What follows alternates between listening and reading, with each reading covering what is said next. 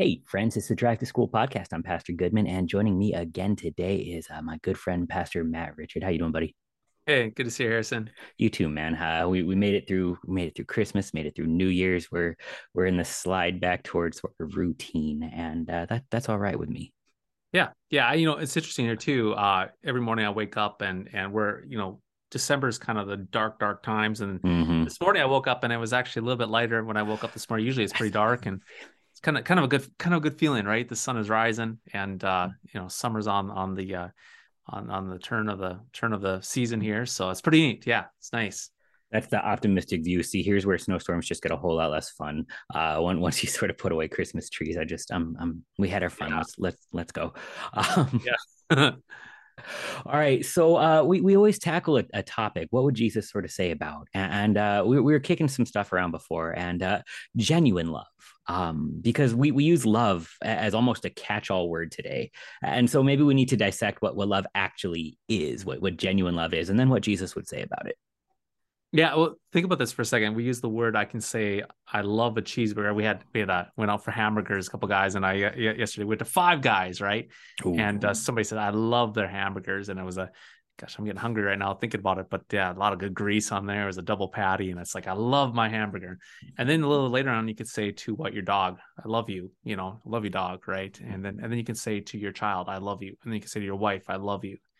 And then all the same yeah jesus i love you and it's the same word right but think about the think about the range of, of what that word can mean and then and then our society i think we were talking beforehand too like the, the word love in our society oftentimes is is is positive feelings or it's like a uh, sending you love and happy thoughts. And so love is just it's it's just kind of a, a ethereal type feeling and just kind of a happy thoughts right? And so yeah so what is love i mean what does love mean? And i think you know john 3.16 has a lot to say about that. For god so what? Loved the world uh, that he what that he had a fuzzy? his only begotten right? son. Yeah. Oh, yeah, um, gave, there was yeah, an action here. there's an um, action right? But but but you know i don't know i don't know professor once said that for god so loved the world that he had a fuzzy feeling for you and uh falling no. short of what i need here. Um, right right right. So so for god so loved the world that he what? That he gave.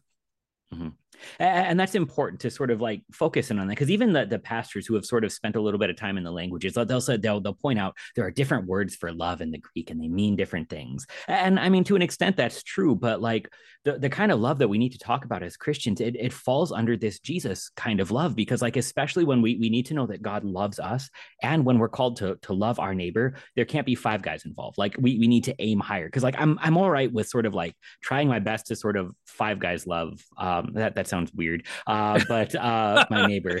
Um, but but love them the way I, I would love hamburger, good hamburger love. There we go. Um, but at the same time, um, the the Jesus dying on a cross for my neighbor thing is is is tough uh, because I'm pretty sure that's actually the kind of love that that we're called to love each other with, right? Yeah. So so I think you know is as I think about love, and and and I've shared this before, and kind of shared in a comical sense, but there's some truth to it. You know, when we when I do premarital um, uh, counseling with couples, and when we talk about marriage itself, and and what is what is marriage, and I always say this with a real fun fun way, but there's truth to it. Marriage is death of the person, right? And so when I get married, I die to what be there. I mean, literally, as a man, I promise in my vows that I'm going to forsake all others. I'm going to forsake all things to die and bleed for my wife, Serenity, my my my Rennie. And and so I'm dying to her, and she's dying to me, um, in in love and respect and submission and so forth. And so we're dying to our own desires, our own selfish endeavors and ambitions. We're dying to what be there for each other. And so marriage is death. It's really it's death. It's death of service and love. But then you think about this too. Then then once you're then once you're married, then what happens is the married couple, as a husband and wife, they die to what? To serve their children. Everything they have is for their children. And then the children, as I tell my, my kids right now, you know, take note of how your dad's dying for you because someday when I'm in a walker and uh, and I'm, you know, drinking out of a straw and drinking Ensure and and and and and I lose my mind, uh, you're gonna be what? Dying to what? To serve your old man in my old age when I need help. You're going to be dying to serve and be there for me. And so, so this idea of love is in self-sacrifice for thy neighbor. And ultimately, like what you you hit earlier, um, you know, what what is love? We see love that Jesus did not come to be served, but to serve and give his life as a ransom for many. And so love costs something. Love uh, costs something as we give to our neighbor. And so again, this idea of love being just an, a, a feeling, you know, I would say, uh, uh you know, a hamburger feeling. That's just a, it's a, it's a, a sentiment. But but real love is what self-sacrifice for a neighbor. It's ultimately we see it in Jesus, who what gives everything on his own accord for us uh, to bleed and die for that which is unworthy, for we who are unworthy. Right. And so that kind of gives us two things to talk about because, like, we're, we're Lutherans. And so there's a law answer and a gospel answer for almost every question. And only one of them will be helpful at this at, at any given time. Like, this is how we rightly distinguish between law and gospel. It's not that one is true and then the other is true. It, it's that both are true, but one will kill you and one will one will make you alive in Christ if you're already dead. And we need to sort of go through both of those to the to the law answer then to love your neighbor, let genuine love be for your neighbor. How's that going? Like for for me, um, I struggle with it. I struggle with it so much that I want to downplay it into sort of like a, a Midwestern kindness to my neighbor that that might ask how you're doing, but I don't really want to hear anything other than good. Um, and then that's that's not a good thing that that's not a good thing that that's a bad thing and then for for uh, the gospel answer because you genuinely struggle to to love your neighbor I, I need genuine love from jesus yeah. You know, and again, I had an old professor, wonderful, wonderful man. He once said to us, he'd always come into like, we had these, these groups of seminarians. We had these uh, once a week, we get together and it was kind of a, I don't know what the term was, spiritual formation or some sort of clever term they had, but it was just basically us guys getting together with a, a older professor and we would have heart to heart talks. And he'd always say to us, he said, gentlemen, he said, you can't rightly, you will not be able to rightly love your flocks until you are properly loved yourself by the Christ. And in other words, his whole point was uh, if you want to properly love your neighbor, properly love your wife, you have to be properly loved yourself and understanding what Jesus did for you. And so, you know, that to your point there, you know, in, in, wanting to love my wife or love my kids or love my neighbor, um, and for for the youth that are, are, watching and listening too, to to love their friends, um, we can set that up where we we can set out to try and love them, and ultimately, we're only going to be able to bleed so much for our neighbor until we what run out of blood, run out of suffering for them. And that's where we have to what continually be returned back to abide in Christ and his love for us. Uh, and that's the reason why the other part of it too, that's the reason why the gospel never gets old because we're always needing it. Um, you know, I, I don't I don't say to my wife one time just I love you and that's it. You know, I'm constantly saying I love you. And when she says that, she when I call her and she says, she goes, Hey handsome, and she calls me handsome, and then she says, I love you. And and and it just it just absolutely fills me every time to hear that I'm loved by my wife but it even fills me even more to hear that that in spite of all my failures and and and sin and so forth and all my loveless actions that the God of the universe uh, sent his only begotten son for me. And Jesus says I choose you Matt and I love you and I bleed for you and I die for you and I rise for you and I give you my body and blood and I claimed you as my own in baptism. Uh, I'm going to continue loving loving you to the very end to be loved and to be justified in Christ, um, to, it just never gets old. You know, mm-hmm. it never gets old because we constantly need to hear that because I'm so loveless myself. To hear about a loving Savior is just it's just music to the ears.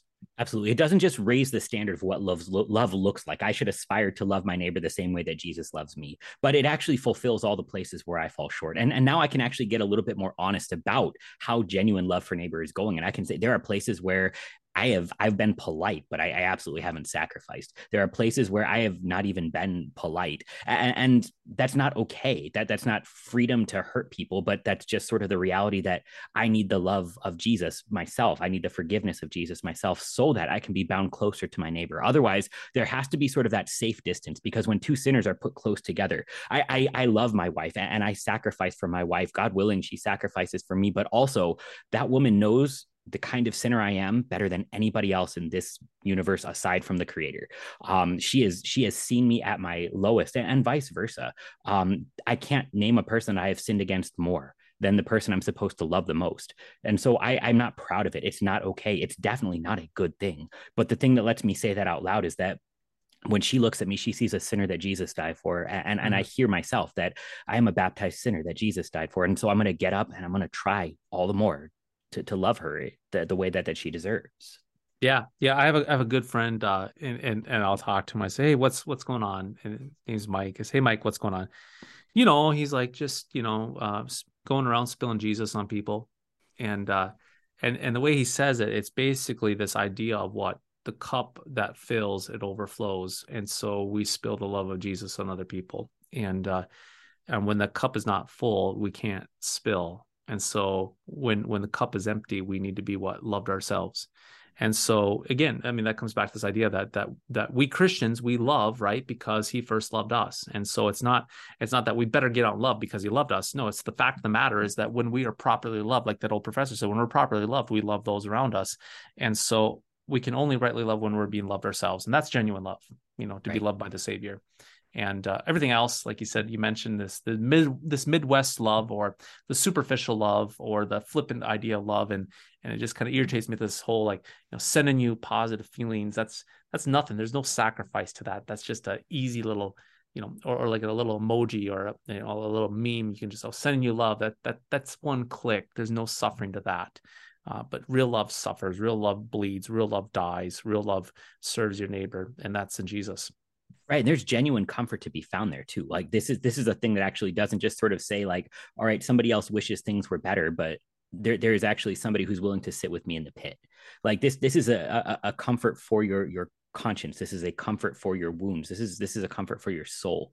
Um, when we we are called to love each other it gets messy um, and, and, it's it's supposed to but at the same time um, that that we can sort of look to jesus for this that that we can find our, our comfort in him. It, it lets us I don't want to just say be okay with not being okay, but it, it lets us actually find the balm to our wounds. It, it, lets us sort of find the answer to all the things that are wrong, so that when we start to look at each other, uh, we we can we can be willing then not only to point each other to Jesus, but but to find Him ourselves for all the things that that we can't fix or or just good vibe away.